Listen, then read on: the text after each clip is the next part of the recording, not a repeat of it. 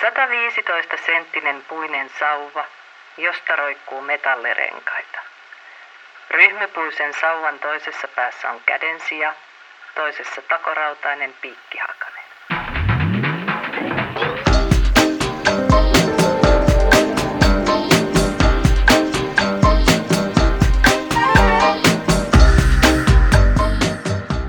Tämä on Toista maata. Kansallismuseon podcast, joka kääntää Suomen historian uuteen asentoon. Sarja liittyy Kansallismuseon Toista maata näyttelyyn, joka päivittää Suomen tarinan 1100-luvulta aina itsenäisyyteen asti. Olen Matti Johannes Koivu, oppaanne menneestä tähän päivään ja vähän tulevaan.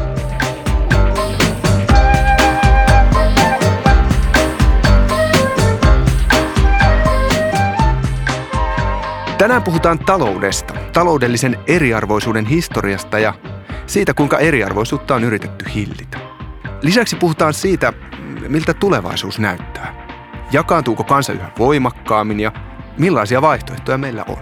Vieraana tässä jaksossa ovat ohjaaja, toimittaja Susanna Kuparinen ja ennustepäällikkö ja taloustieteilijä Markku Lehmus. Tervetuloa. Kiitos. Kiitos. Kiitos.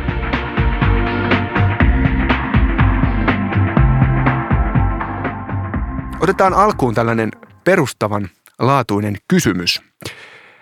Eli mistä me oikein puhutaan, kun me puhutaan taloudellisen eriarvoisuuden lisääntymisestä? Mitä tähän vastaisi Markku? No näin niin kuin taloustieteilijä lähtee aina niin kuin olemassa olevasta aineistosta, eli mitä, mitä niin kuin data tästä ilmiöstä kertoo. Ja, ja me ollaan tietysti totuttu sitten keskustelemaan tästä asiasta sen datan kautta. Ja yleensä sitten niin kun puhutaan silloin, kun puhutaan taloudesta eriarvoisuudesta, niin puhutaan tuloeroista. Ja vielä täsmällisemmin kaikista yleisintä on puhua sitten käytössä, käytössä olevien tulojen eroista. Mm. Tätäkin, näitä mittareita on monia ja siitä varmasti keskustellaan pian lisää, mutta se on ehkä se kaikista yleisin Joo. mittari meille. Eli mitä näille käytössä oleville tuloille on tapahtunut ja mitä niiden jakaumalle on tapahtunut, kuinka paljon se jakauma on muuttunut, missä määrin ne tuloerot on kasvanut. Öö, mutta sitten varmasti eriarvoisuudesta voitaisiin puhua paljon laajemmastakin kulmasta niin kuin tämmöistä yleisemmästä niin kuin koetusta eriarvoisuudesta mm. ja, ja, ja vähän niin kuin la, laajemmin yhteiskunnallisena ilmiönä, mutta, mutta se taloustiede yleensä puhuu sitä sen, sen kautta, sen kautta, mitä meillä on sitä aineistoa, ja se on tällaista yleensä niin kuin, ää, puhutaan silloin tuloista ja vaikkapa myös varallisuudesta ja, ja mm. mitä niille on tapahtunut. Mutta, mutta tosiaan laajemminkin asia voi varmasti Joo. lähestyä. Susanna, miten mitä taloudellinen eriarvoisuus sinulle merkitsee? No mä oon freelancer-taiteilija. Eli mulla on sillä tavalla, mä oon kokemusasiantuntija siinä mielessä, että meillä freelancereillähän tulot heittelee tosi voimakkaasti. Ja välillä siitä eletään niin kuin näissä piireissä ihan tosi niukasti ja sitten välillä taas sitä rahaa on. Silloin kun on töitä, silloin on rahaa. Mutta noin niin kuin laajemmin ajateltuna, niin mulle niin kuin se eriarvoisuus, sen vastakappale on mahdollisuuksien tasa-arvo ja mahdollisuus sosiaaliseen nousuun. Ja silloin kun mä oon ollut lapsi ennen suurta lamaa, niin tämä oli semmoinen ihan itsestäänselvä mantra ja se niin kuin suurin oppi ja neuvo joka puolelta, että jos opiskelet ja kouluttaudut, niin sä pääset kiinni elämään ja yhteiskuntaan – ja, ja yhteiskunta silloin veti ja imi aika hyvin jengien mukaansa. Ja silloin ihan yleisesti vielä 80-luvulla, mä muistan lapsena, koulussakin opettajat, jotka saattoi olla vaikka minkälaisista poliittisista taustoista, piti jotenkin ohjenuorana sitä, että yhteiskunta on aina niin vahva kuin on sen heikoin lenkki. Ja tämä on mun mielestä kadonnut matkan varrella tavallaan siitä päiväpuolen julkisesta keskustelusta – Eli mulle se eriarvoisuus tarkoittaa jotakin sellaista, joka räjähti käsiin suuren laman myötä 90-luvulla. Ja sen jälkeen asiat ei ole ollut niin kuin ennen, vaikka kun katsotaan dataa, niin tosi moni juttu on mennyt eteenpäin ja itse asiassa parantunut. Mutta se kokemus on, on erilainen. Ja jotenkin se kokemus siitä, että elämä on turvattomampaa koska jos tipahtaa sinne pimeälle puolelle, niin ne verkot ei enää kannattele. Sitä ehkä eriarvoisuus mulle tarkoittaa, turvattomuutta. Ja että jos joudut pulaan, niin, niin on hyvin vaikea saada apua. Tässä nämä kaksi, kaksi keskeisintä kulmaa varmaan onkin, että meillä on kokemuksellinen puoli ja sitten meillä on tämä datasta luettava puoli ja, ja, ja näiden suhde on tosi kiinnostava. Tuota, tässä oli monta semmoista teemaa, joihin voitaisiin palata vielä tuossa myöhemmin, myöhemmin keskustelun edetessä. Mutta jos seuraavaksi, että päästäisiin kiinni tähän, vaikka nyt 90-lukuunkin, niin jos seuraavaksi puhuttaisiin muutama äh, sana siitä, että kuinka kauan taaksepäin pitää mennä, että me ymmärretään suomalaista taloudellista eriarvoisuutta. Millainen, millainen on tällainen modernin Suomen taloudellisen eriarvoisuuden historia? Miten sä Markku noin niin kuin muutamalla kynänvedolla vetäisit no, tätä näkyville? Pa- pakko mennä datan taakse, koska sen puolen parhaiten osaa, mutta tota, jos nyt palataan siihen yleisimmin käyttyyn mittariin, eli käytössä olevien tulojen mm. eroihin, ja, ja siellä meillä on Gini-kerroin, joka mittaa sitä, joka on se yleisin tapa sitä mitata, eli miten ne keskimäärin tuloerot on kehittynyt, niin me nähdään siellä semmoinen, meillä on hyvää aineistoa Suomesta alkaen noin 60-luvun alusta. Eli me nähdään, että se eriarvoisuus lähtee aika, aika tai suhteellisen, no varsin korkealta tasolta ainakin niin kuin, näin niin kuin modernin ää, yhteiskunnan, modernin pohjoismaisen yhteiskunnan kannalta. Mutta sitten niin hyvinvointivaltion rakentaminen 60- ja 70-luvulla sitten laskee tätä käytössä olevan tulojen eriarvoisuutta selvästi ja päästään semmoiselle hyvin niin kuin, ö, sanotaanko pienten tuloerojen tai verraten pienten, niin kuin kaikki on suhteellista, mutta mm. verraten maailmassa pienten tuloerojen yhteiskuntaa 70-80 ja luvulla, mutta 90-luvulla alkaa tapahtua uudestaan, että tuloerot alkaa kasvaa. Ja Suomessakin niin kuin tämä, taas kerran jos katsotaan tätä käytössä olevan tulojen eroja, niin se suurin tuloeron kasvu tapahtuu nimenomaan 90-luvun aikana, 90-luvun alussa ja lopussa edelleen. Ja sitten 2000-luvulla itse asiassa tällä mittarilla ei enää tapahdu mitään, mutta edelleen me katsotaan nyt vain tätä yhtä mittaria. Mutta mm. tällä me saadaan ehkä kiinni se iso, iso kuva sillä tavalla, että hyvinvointivaltion rakentaminen on sitä, sitä tasa-arvoistumista ja tuloerojen pienentymisen aikaa, mutta sitten 90-luvulla tuli myrskyjä siis sitten on tietysti vaikea erottaa, mikä on eri, eri tekijän merkitys, että, että mikä merkitys on globalisaatiolla, mikä merkitys teknologian kehityksellä, mikä merkitys tehdyllä politiikalla. Uh, näiden tekijöiden niin kuin, vaikutusta edelleen kiistellään niin kuin taloustieteen ja muidenkin yhteiskuntatieteiden parissa, että minkä takia ne tulot lähti kasvaa. Mutta tietenkin, jos nyt haluaa myönteisiä puolia tästä hakea, niin, niin tällä mittarilla ne tulorot ei olisi enää kasvaneet Suomessa 2000-luvun aikana. Mutta tietysti me voidaan, kuten tässä nyt hyvin tullut esiin, että näitä, tätä ilmiötä voidaan eri mittarilla yrittää, yrittää ottaa kiinni. Mm. Mutta nä, näin mä niin kuin ehkä sen Suomen ää, ison kuvan tiivistäisin ainakin siltä kannalta, miten niin kuin itse ja taloustieteilijänä tätä, tätä tarkastelen. Näkyykö tuossa sun datassa siis noin pääomatulot? Öö, niin, Vai nyt, ihan palkkatulot? Niin, nyt tässä on siis käytössä olevat tulot, niin pääomatulot on siinä mukana sikäli, jos niin kuin saadaan myyntivoittoja. Mutta sitten okay. tällaiset niin kuin, pää, se varallisuus, mikä vaan niin kuin pidetään vaikkapa osakesta mistä tahansa, niin jollei sitä mm. lunasteta, niin se ei näy. Mutta, mutta kyllä ne myyntivoitot siinä, siinä sitten näkyy.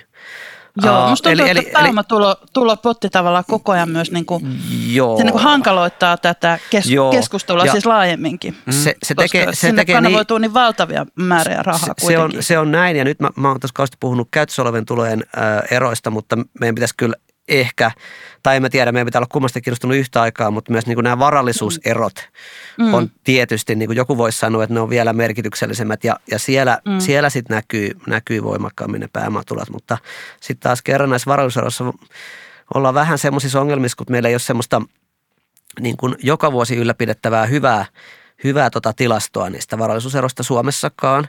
Se, mm. se on oikeasti se on ongelma. Ja sitten vielä Joo. tiedetään, että sitä varallisuutta ehkä laitetaan välillä sillä, sellaisia paikkoja, että sitä on vaikea sitten tilastoista enää napata kiinni. Kyllä. Eli, eli tämä ilmiö tietysti niin kuin sen tarkastelu hankaloituu, mutta, mutta, tota, mutta näin, näin niin kuin edelleen monesta kulmasta katsottuna tätä pitää yrittää sitten ottaa, ottaa haltuun. Mm. Mutta jos me vielä vedän tätä niin kuin historian, taloushistorian narua vähän pidemmälle, me saadaan sellainen tavallaan suuri kaari tähän. Että jos ajatellaan 1800-luvun loppua ja meillä oli – maa, jossa, jossa oli valtava joukko ihmisiä, jotka eivät omistaneet käytännössä mitään muuta kuin oman paitansa ja puulusikan. Ja sitten oli kartanotaloutta esimerkiksi näin. Joo. Ja sitten lähdettiin sieltä torpparilain ja, ja tämän, tämän tapaisten valtavien uudistusten myötä etenemään tällaisesta valtavasta eriarvoisuudesta Joo, kohti tilannetta, jossa kaikki pääsisi mukaan. Mä, mä, mä, tähän vaan väliin, että miksi mä, miksi mä aloitin 60-luvulta, niin tässä oli vaan taustalla se, että meillä on hy, hy, hyvää, hyvää tota aineistoa näistä käytössä tuloista niin kuin siitä Aivan. lähtien, mutta meillä on jotain konstruoitua aineistoa myös kauemmas ja siellä näkyy just se, että kyllähän 1900-luvun alussa Euroopassa varallisuuserot oli valtava, valtavan suuret ja sama pätee todennäköisesti myös Suomeen. Mm. Etakin Ruotsista meillä on tällaista jotain. Niin mä luulen, että se niin kuin hyvinvointivaltioprojekti esimerkiksi täällä Suomessa silloin 60-70-luvulla, niin sitähän usein kutsutaan tällaiseksi maailman suurimmaksi ihmiskokeeksi. Mm-hmm. Se oli niin voimakkaasti eliittijohtoinen ja sillä oli kauhean selkeä päämäärä nimenomaan tämä tuloerojen pienentäminen, mahdollisuuksien tasa-arvo ja, ja muu vastaava. Ja se on varmaan niin kuin yleisemmin länsimaissa, niin sä puhuit näistä poliittisista jännitteistä ja siis massiivisista ikään kuin mm-hmm. ideologisista yhteiskunnallisista liikehdinnöistä, niin mä luulen, että siinä on ollut totta kai siinä on ollut niin kuin yhtenä syynä kommunismi, tulppaaminen ja sitten varmaan toisen maailmansodan ikään kuin opit, että mitä sieltä on opittu, että millä tavalla olisi niin kuin syytä yhteiskunnat järjestää, että me voidaan elää rauhassa. Mm, mutta se, varmaan se isoin on se, että minkä takia tällaisia turvaverkkoja ja hyvinvointiyhteiskunnan rakenteita on niin kuin länsimaissa laajemminkin har, harrastettu, on se, että et, et silloin, silloisessa ajattelussa se on myös ollut ikään kuin tämmöinen vapauden tae. Mm. Et ennen, ennen näitä isoja mullistuksia, niin ihminen on kuitenkin enemmän tai vähemmän, jos ei se ole sattunut syntymään sinne patruunasukuun, kun meilläkin aina välillä haikaillaan niihin aikoihin, kun hyvät patruunat piti huolta alustalaisistaan. Mm. Niin kuitenkin totuus on ollut se, että, ne, että silloin ihminen ei ollut hirveän vapaa valitsemaan, että mitä se haluaa elämällä tehdä vaan se on ollut aina sidottu sit vaikka just siihen yhteen patruunaan ja sen hyvän tahtoisuuteen. Et mulle tämä on ollut, niin kuin, tai miten mä miellän mm. myös Suomessa tämän projektin, niin se on ollut tämmöinen niin vapausprojekti. Et vaikka tämä sana vapaus on nyt sit niin kuin viety tai kaapattu vähän toisenlaisiin aj- ajatusrakennelmiin, niin. niin alun perin se, siinä on ollut musta ajatuksena se, että ihminen on vapaa mielivallasta ja se voi tehdä rauhassa omia ratkaisuja, tehdä työtä, opiskella, rakentaa oman elämänsä. Ja valtio tulee sinne ikään kuin kannattelemaan, ettei tarvitse jokaista asiaa ratkoa itse. Niin, valtio oli tämä suuri takaaja vai miten se meni? Mm, backuppari. Ja nyt me ollaan siinä tilanteessa, viimeksi tänään mä olen lukenut lehdestä, jossa aletaan valuttaa siihen, että jokainen joutuu vähän niin kuin ratkomaan näitä peruskysymyksiä itse. Joutuu muuttamaan, että lapsi pääsee turvalliseen kouluun tai joutuu ikään kuin kikkailemaan, että miten saisi jonkun niin kuin mahdollisimman kattavan terveydenhuollon ja muuta. Et siinä, siinä mielessä niin kuin, ikään kuin täällä arjen tasolla niin se alkaa jo näkyä, että me ollaan vähän e-, e-, etäännytty tai aika voimakkaastikin siitä alkuperäistä ajatuksesta.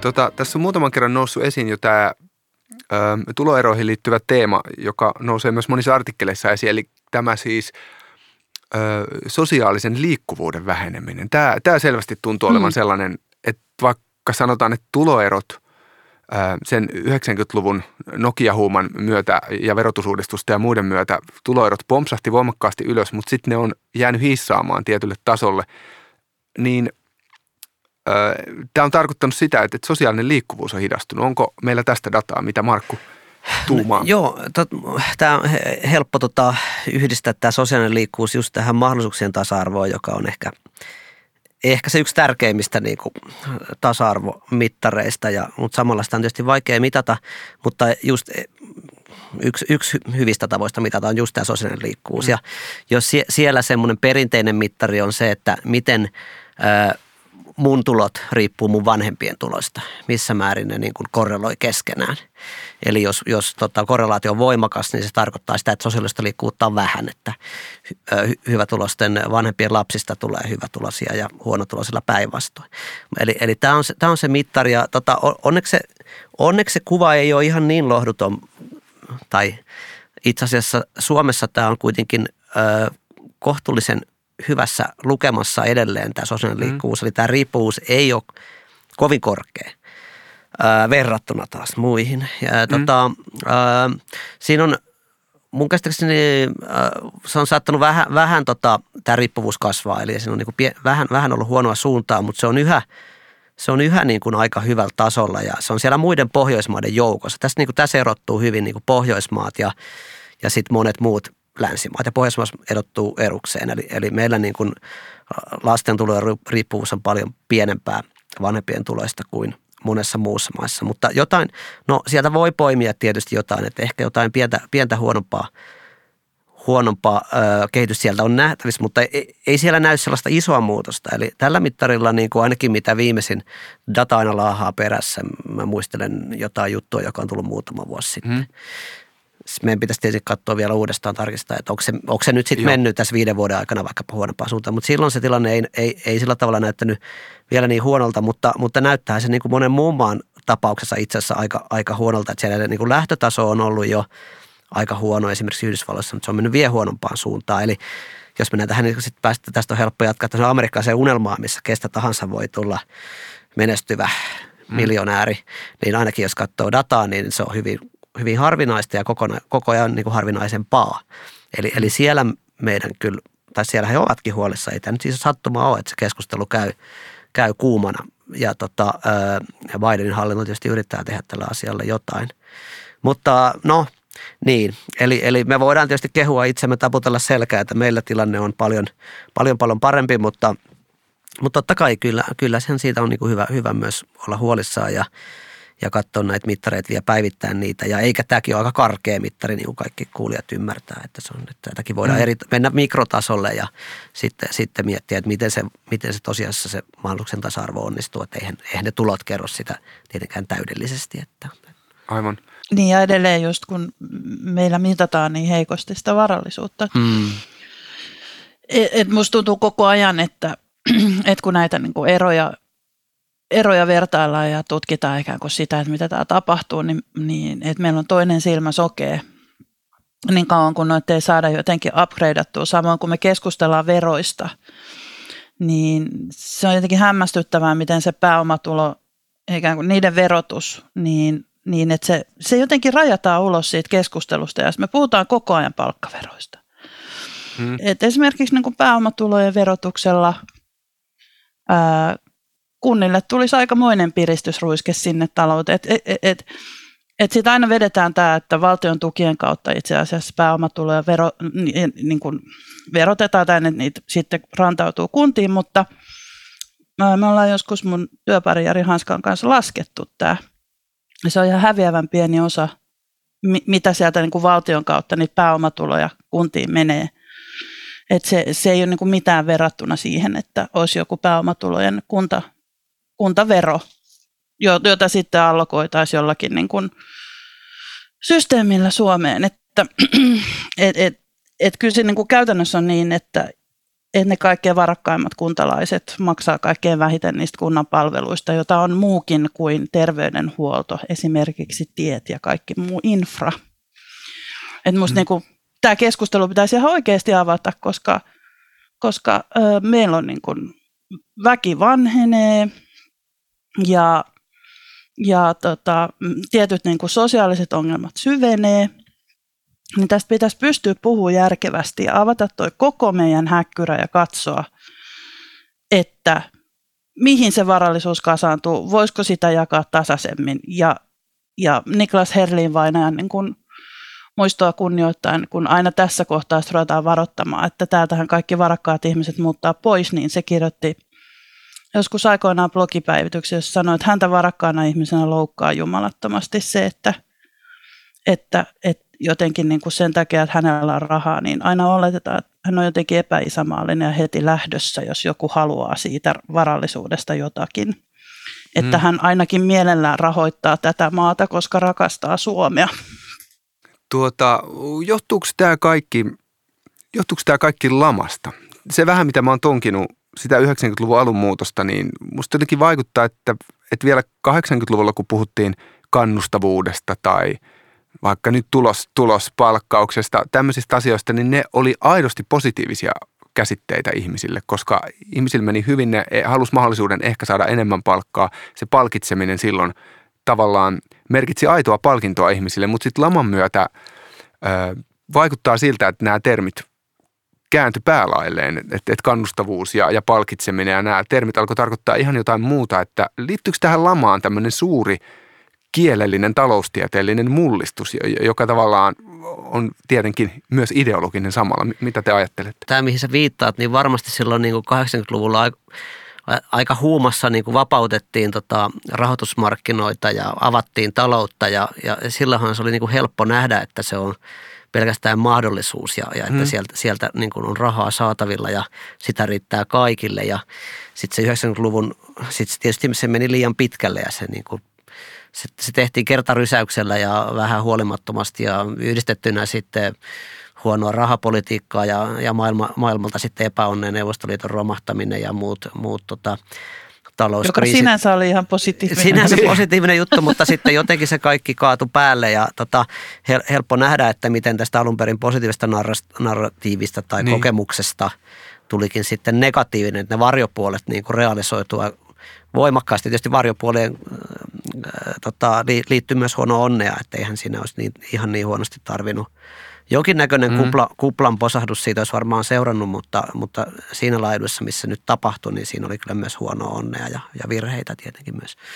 Mutta, tota, mutta, mutta helppo nähdä tietenkin, että se niin kuin, sitten ne käsitykset muuttuu. Että mitä Muuttuko talouden kieli siinä, julkisen keskustelun kieli? No varmaan osaltaan. Mä luulen, että talouden kielessä on koko ajan paljon muutakin menossa ja, mm. ja tota, muitakin virtauksia, että sitä ihan, ihan vaan sen laman vaikutuksiin ei, ei mutta tietenkin oli se la, lama niin iso kokemus, että se kieli varmaan muuttuu aina sen myötä, mitä niin kuin, mikä on yhteiskunnassa tapahtumat. Että, mm. et varmasti sä oot ihan jonkun ilmiön äärellä tässä. Että ihan. Ja valtiovarainministeriöhän mm. otti silloin suuren laman aikaan 90-luvulla, niin sehän astui sieltä ulos sitten uut tällaisena niin kuin voimakkaana päällikköministeriönä. Siihen asti keskustelu oli ollut erilaista ja ehkä sosiaali- ja terveysministeriö esimerkiksi, joka oli kuitenkin näiden sosiaalisten uudistusten koti, niin jäi taka-alalle ja tuli tämä aika kova retoriikka. Iiro Viinanen pystyi ihan rauhassa ö, rehvastelemaan sillä, että, ja, ja, ja edelleenkin niin kuin rehvastelemaan sillä, että miten se on pistänyt sosiaali- ja terveysministerin odottamaan vauvan kanssa äh, kohtuuttoman pitkään, että sitten kun on aika puhua leikkauksista, niin, niin se on jo tukalassa tilanteessa ja, ja ne leikkaukset menee paremmin läpi, että se että meidän haastattelemat niin kuin eri, eri virka, virkamieslähteet esimerkiksi sanoivat, että silloin tuli tämä polkuriippuvuuskäsite ja monet sellaiset... Ah, mitä sellaiset, tarkoitat polkuriippuvuus? No se liittyy tällaiseen päätöksenteon järjestelmään, että, että, että jos liikuttaa jotain momenttia, niin sitten kaikki muutkin liikkuu. Tämä, li, mm. tämä liittyy esimerkiksi vaikka leikkauksiin, että jos leikataan, tai, tai että jos lisätään jonnekin rahaa, niin jostain muualta pitää leikata ja, sen tyyppisiä, että, että ikään kuin valtiovarainministeriö määrittää sen häkkyrän, jonka sisällä kaikki muut operoi ja niitä niin kuin rajoja ei ylitetä. Se on niin kuin se. Et silloin on hirveän vaikea myöskään tuoda mitään uusia ideoita, koska, koska rajoja ei ylitetä. Et vaikka olisi mikä idea tai innovaatio, niin kaikki maksaa. Mm. Niin se on ehkä niin kuin stagnoinut myös sit sen keskustelun, että valtiovarainministeriö on edelleenkin sellainen niin kuin suuri oraakkeli, että, että kun sieltä tulee joku raportti, niin sen mukaan mennään se vaikuttaa meidän poliittiseen keskusteluun tosi voimakkaasti. Toki voi olla, että korona muuttaa tätä. Nythän kaikki on liikkeessä ja muutoksessa.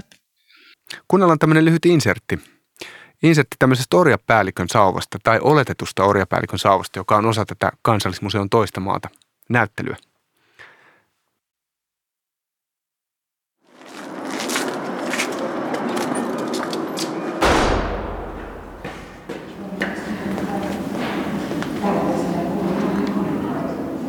Tämä sauva on tullut kansallismuseon kokoelmiin vuonna 1917. Se tuli Salmin pitäjästä Laatokan pohjoisrannalta. Ja sen mukaan oli liitetty hyvin erikoinen kertomus sauvan historiasta. Sen kerrottiin olevan orjapäällikön sauva ja olevan useita satoja vuosia vanha. Kerrottiin myös, että se on kuulunut niin sanotulle orjapäällikkö Pamppu tai Letti Iivanalle. Ja sauvan renkaiden kerrottiin merkitsevän sitä, kuinka monta perhettä, pariskuntaa tai yksittäistä orjaa tämän päällikön hallussa oli ollut. Ja museoissa on aina kovin tärkeää kirjata muistiin se perimätieto, tarina, joka seuraa kyseistä esinettä museon kokoelmiin se on keino sitten tutkijoille pyrkiä sijoittamaan tämä esine oman aikakautensa viitekehykseen ja siten osaksi laajempaa kokonaisuutta. No, tämä sauvan tuo taustahistoria on, on tietysti hyvin mystinen ja meillä ei ole keinoja varmistaa sen tarinan paikkaansa pitävyyttä, mutta silloin me lähdemme tarkastelemaan tuon Salmin kihlakunnan ja sen seutukunnan historiaa edeltäneinä vuosisatoina. Ja silloin huomataan, että se alue kuului niin sanottuun vanhaan Suomeen, joka suuren pohjansodan myötä siirtyi uuden kaupungin rauhassa 1721 Ruotsin vallan alta osaksi Venäjän valtakuntaa.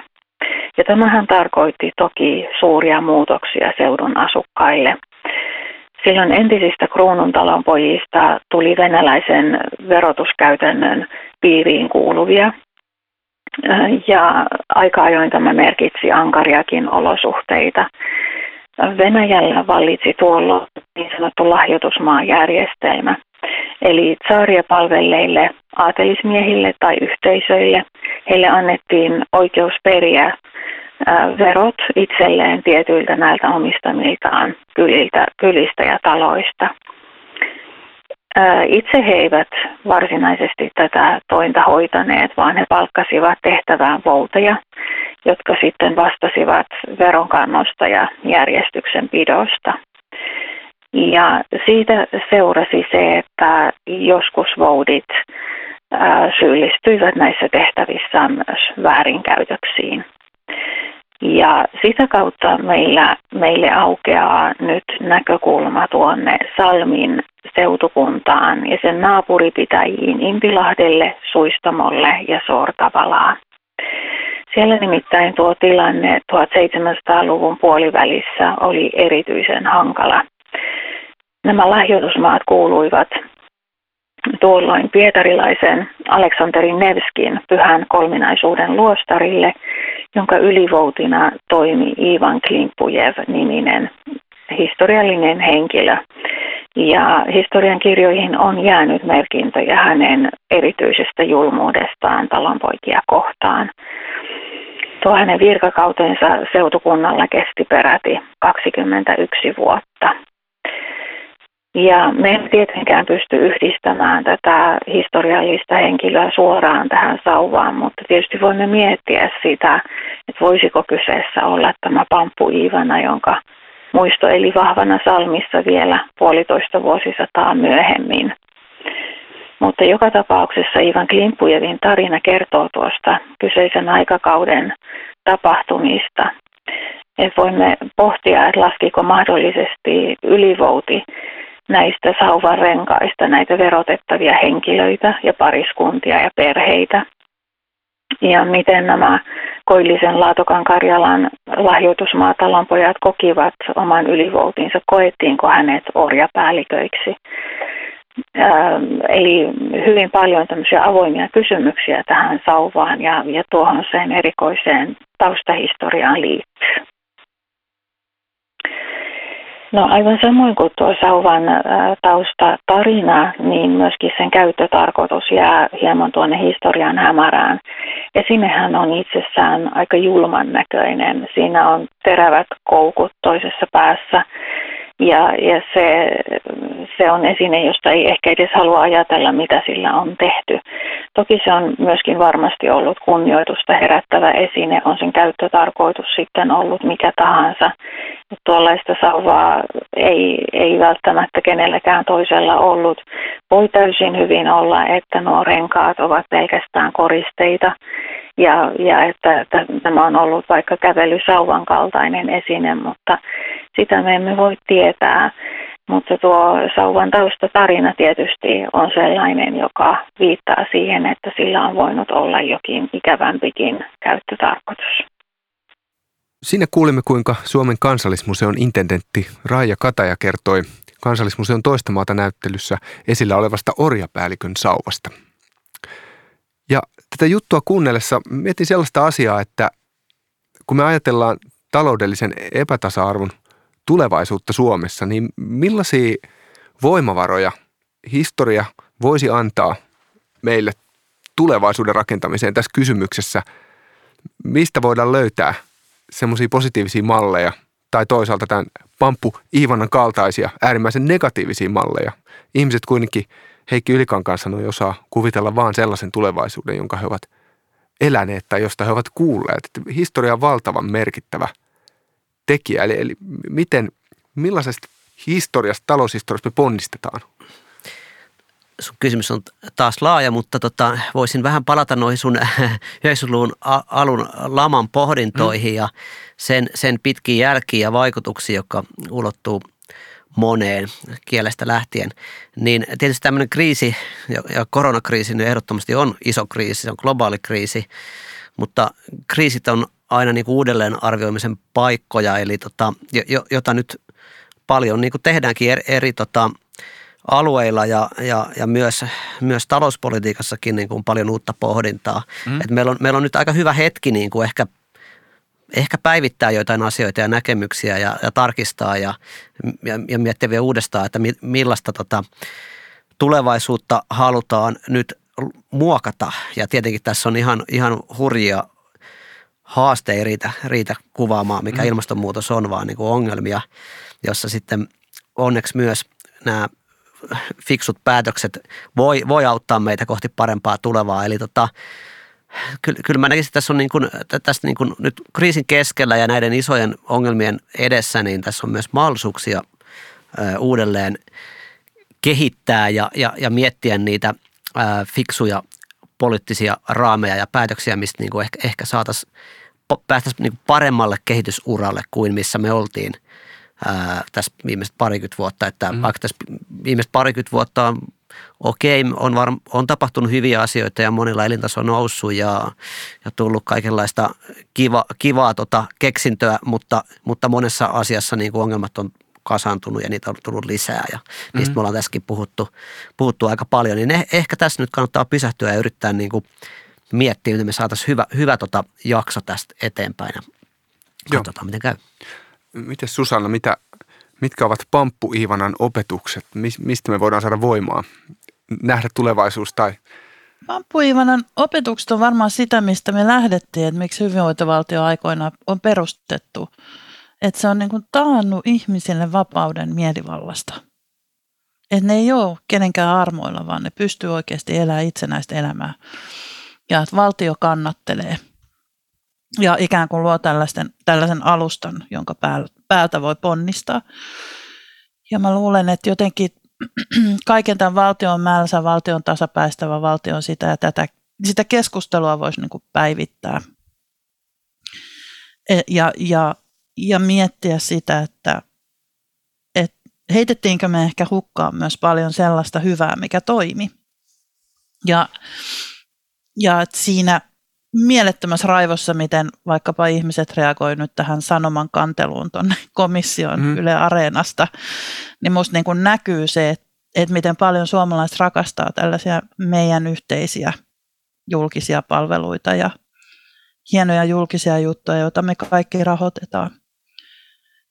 Ja, et sitä musta kannattaa kanssa niin kuin niiden ihmisten, jotka asioista päättää, niin kannattaa jotenkin niin kuin ymmärtää se, et siihen meidän näennäisen niin kuin rauhalliseen byrokraattisuuteen, niin siihen, siihen se sisältää ihan tosi voimakkaita tunteita. Ja kaikissa niin kuin mielipidemittauksissa ja erilaisissa niin kuin gallupeissa sun muissa, niin aina sieltä uudelleen ja uudelleen tulee läpi se, että suomalaiset maksaa tosi mielellään veroja, jos niillä rahoitetaan näitä julkisia yhteisiä palveluita. Et mä luulen, että tätä ihan, ihan niin kuin, tämä kannattaisi ottaa tämä viesti vakavasti. Mm, totta. Mä jatkan vielä vähän tästä Pampu Iivanasta, koska Oliko se Iivana? Pampu. Iivana, Pampu. Se oli mahdollisesti Pamppu Iivana. Mahdollisesti Pamppu. Ei, ei ole aivan varmoja. Iivana, Iivana ja verokantoa ja ja instituutioihin ja vähän vielä tuosta Susannan äskeisestä kommentista jatkoa, että, että, että me, me ollaan näistä pamppuivanoista onneksi kehitytty aika, aika hyvät, hyvät niin kuin mallit, toimivat instituutiot ja, ja veron, veronkanto, joka on edelleen, no toimii varsin hyvin. Niin nyt, nyt ja nyt kun tässä kaikki on samassa veneessä, niin me voidaan toki tuoda tämä vielä tälle eurooppalaiselle tasolle. Ja nyt on ollut paljon ke- keskustelua tästä elpymisvälineestä ja EUn yhtenäisyydestä, että no nyt olisi hyvin tärkeää, että nämä hyvät instituutiot sit, ja mitä tulee erityisesti veronkantoon, siirtyisi maihin, kuten Italia, joka niin kuin jonka, jo, joka on, on semmoinen jonkinlainen ongelma tälle samassa veneessä, kun, kun ollaan ja jolla on valtavat velat, julkiset velat erityisesti. Ja, ja näyttää, näyttää siltä, että ne on peräisin erityisesti siitä, että ne instituutiot ei toimi riittävällä tavalla ja, ja erityisesti veronkanto esimerkiksi ei toimi, niin me voitaisiin näitä, tätä meidän, meidän hyviä instituutioita alkaen pamppuimasta, joka ilmeisesti ei, ei Oliko hän pelkästään hyvä vai ei, jäi vähän epäselväksi. Hän saattoi olla tuota, no niin, äärimmäisen paha, mutta, niin. mutta hän välttämättä ei ollut edes olemassa. Tästä, okay, tästä tarinassa okay. on monta näkökulmaa. Mutta mut, mut, musta tuntuu, että me ollaan näistä pamppuivanoista menty selvästi parempiin instituutioihin. Ehkä Italiassa on liikaa jääty sitten näille pamppuivanoiden tasoille, että mm. jos nyt tehdään tällainen tulkinta. Että, mutta mut joka tapauksessa samassa veneessä ollaan myös, ei pelkästään Suomessa, vaan, vaan yhä enemmän myös Euroopan sisällä ja yritetään niin kuin saada tämä homma toimimaan kaikille, että – siinäpä haastetta riittää. Niin ehkä, ehkä suuri viisaus nyt, kun tätä keskustelua summaa on jotenkin se, että puhutaan oikeasti päämääristä. Puhutaan siitä, mitä tavoitellaan politiikalla ja, ja myös se, että, että ideologiat, jotka ohjaa tätä toimintaa, niin ne, ne tulisi näkyviksi. Ja, ja sana voisi... unelmat, mm. unelmat on, on, on, on, on kävässyt tässä keskustelussa, mikä on hienoa, että et, et se eihän se tarvi olla, niin sen ei tarvi olla unelma höttöä, vaan se voi olla siis myös unelmointia siitä, että, että mikä olisi niin kuin semmoinen hyvä ympäristö, mm. hyvä olosuhde, jossa, jossa jos ei ihan kaikki, niin mahdollisimman moni, 99,9 prosenttia, voisi jollain tavalla pärjätä. Mm. Niin ehkä se ja mitä se sitten vaatii? Mm. Ja se rahoitetaan? Niin ehkä tuon unelman jonkinlainen antiteesi on se 90-luvulta oletettavasti periytyvä tämmöinen väistämättömyyden henki, joka on jäänyt jäänyt meidän talouskeskusteluun. Ja mielikuvituksen mä, puute, että mm. hyvinvointivaltioprojektia, tätä hullua unelmaa, joka 60-70-luvulla toteutettiin, ja. No. Niin sitähän ei koskaan nykyään enää laitettaisi käyntiin, koska se maksaisi liikaa. Mm. ja sitten, että pitäisi ajatella, musta pitäisi niinku ottaa oikeasti semmoinen, niinku, heittää ne kvartaalit vähäksi aikaa historian romukoppua ja, ja ajatella silleen niin kuin 50 vuoden perspektiivillä tai sadan Mä meinasin, että sä haluat jakaa vuoden nä- kahdeksaan nä- osaan. Mm. Niin, nyt, että, että, että, jos me tehdään tällaisia tällaisia toimenpiteitä nyt, niin sit meidän lapset tai lapsenlapset pääsee nauttimaan näistä. Ja varsinkin nyt ilmastokriisin kynnyksellä, niin, niin tätä ajattelua olisi syytä niin kuin ehkä korostaa. Mä vielä, vielä tähän haluan täydentää, että kannatan myös unelmointia. Se unelmat kuulostaa toki ehkä vähän tämmöiseltä, no tässä humanistien paikalla humanistien tota, käsitteeltä, mutta me voi, teknokraatit voisi puhua visioista, että, että mikä, niin. se, mikä se visio sitten onkaan.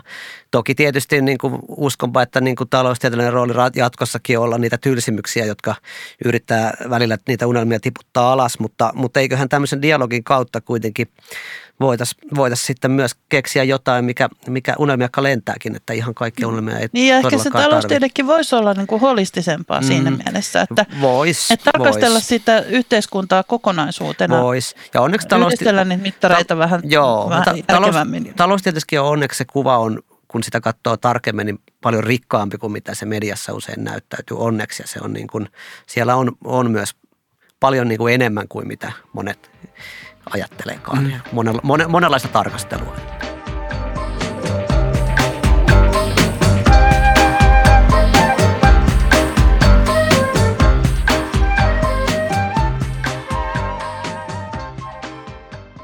Keneltä historian henkilöltä haluaisit kysyä yhden kysymyksen ja kuka tämä henkilö olisi? No vastataan tälleen niin kuin sillä tavalla vähän konservatiivisesti ja oman alan näkökulmasta, että haluaisin ehkä kysyä Adam Smithiltä, joka on taloustieteen isä ja moraalifilosofi, että mitä, mitä hän olisi mieltä siitä, että mitä tälle suomalaiselle hyvinvointivaltiolle pitäisi nyt tehdä? Oi, kiinnostava asetelma. Adam, Adam Smithistä sen verran, että vaikka hän, häntä pidetään, niin kuin kaikki monet tietää ehkä tämän näkymätön käsi ja hintamekanismi käsitteet ja niitä tulkitaan, että se on hyvin semmoinen niin kuin puhdasoppinen tota, markkinaliberaali ää, ajattelija, mutta itse asiassa hän kyllä ymmärsi myös tämmöinen vakuutusjärjestelmän merkityksen ja, ja, ja, ja puhuu myös niin kuin aika laajasti niin kuin taloudesta. Että hän, hän on itse asiassa paljon niin kuin laajemmin ajatteleva kuin, kuin mitä, mihin, mihin lokeroon hänet on laitettu. Ja just siitäkin johtuen niin tämä kysymys olisi kiinnostava. Mä luulen, että hän itse asiassa olisi monien näiden nykyisten hyvinvointivaltioiden instituution niin kuin säilyttämisen ja kehittämisen kannalla ehdottomasti, että, tuskinpa se lääke olisi mitään hirveän niin kylmää kyytiä. Mulla olisi paljon pieniä ja turhanpäiväisiä kysymyksiä ties keneltä, mutta sitten kun mä oon kuitenkin myös toimittaja, niin mä oon tottunut kysymään kysymykseni eläviltä ihmisiltä. Ja, ja musta tuntuu, must, niin siis musta tuntuu, että eläviltä ihmisiltä on paljon vaikeampi itse asiassa kysyä niitä kysymyksiä kuin kuolleilta, koska etenkin nyt tänä aikana, niin öö, selvästi on valtava repivä niin ideologinen kamppailu siis sekä eri ryhmittymien välillä, mutta myös siis ihmisten sisällä. Koska mä oon huomannut, että nyt kun me tehdään kansallisteatterin produktiota, jossa käsitellään sitä, että miten ihan normaalit keskiluokkaiset ihmiset Helsingissä sai päähänsä, että kriisin keskellä on järkevää leikata lapsilta koulutuksessa ja varhaiskasvatuksessa. Miten se on mahdollista? niin, ja niin, niin, niin, äh, me ei saada ketään vastaamaan näihin kysymyksiin. Niin mä haluaisin, mä haluaisin jotenkin kysyä niin kuin näet eläviltä ihmisiltä, että, että mitä sä niin kuin koit tai mitä sä ajattelit, kun sä painoit jaa-nappia ja tiesit, että sieltä lähtee 20 miljoonaa. Ja että on epäselvää, että saadaanko niitä rahoja paikattua. Et mit, mit, mä haluaisin kysyä ehkä vielä tarkemmin niin, että – miksi tämä diskurssi on edelleen se, kuinka paljon me leikataan? Kun meidän pitäisi keskustella nimenomaan nyt lasten suhteen, että ne selviää, selviää täysjärkisinä ratkomaan tätä ilmastokriisiä, että kuinka paljon me laitetaan lisää siihen. Että kuinka paljon me ollaan valmiita sijoittamaan lapsiin, että ne jaksaa myöhemmin ja osaa ja pystyy ratkoon ne ongelmat, mitä me ollaan oltu aiheuttamassa ilmastolle – sen sijaan, että me ajatellaan, että no sieltäkin voi, että kyllä ne jotenkin pärjää. Kyllä ne jotenkin pärjää. Otetaan sieltä vähän pois. Tämä on se ehkä se kysymys. Miksi et, miksi, miksi et osaa ajatella, että lisäät jotakin? Miksi ajattelet, että leikkaat? Että se on, aino, se on edelleen se ainoa ratkaisu kaikkeen. No toivottavasti saat vastauksen nyt tämän ohjelman jälkeen, jälkeen tähän mm. kysymykseen. Niin. Nyt kun se on julkisesti esitetty. Hei tota, kiitoksia kummallekin hienosta keskustelusta ja ja tota, mukavaa kesää. Kiitos. Kiitos. Kiitos.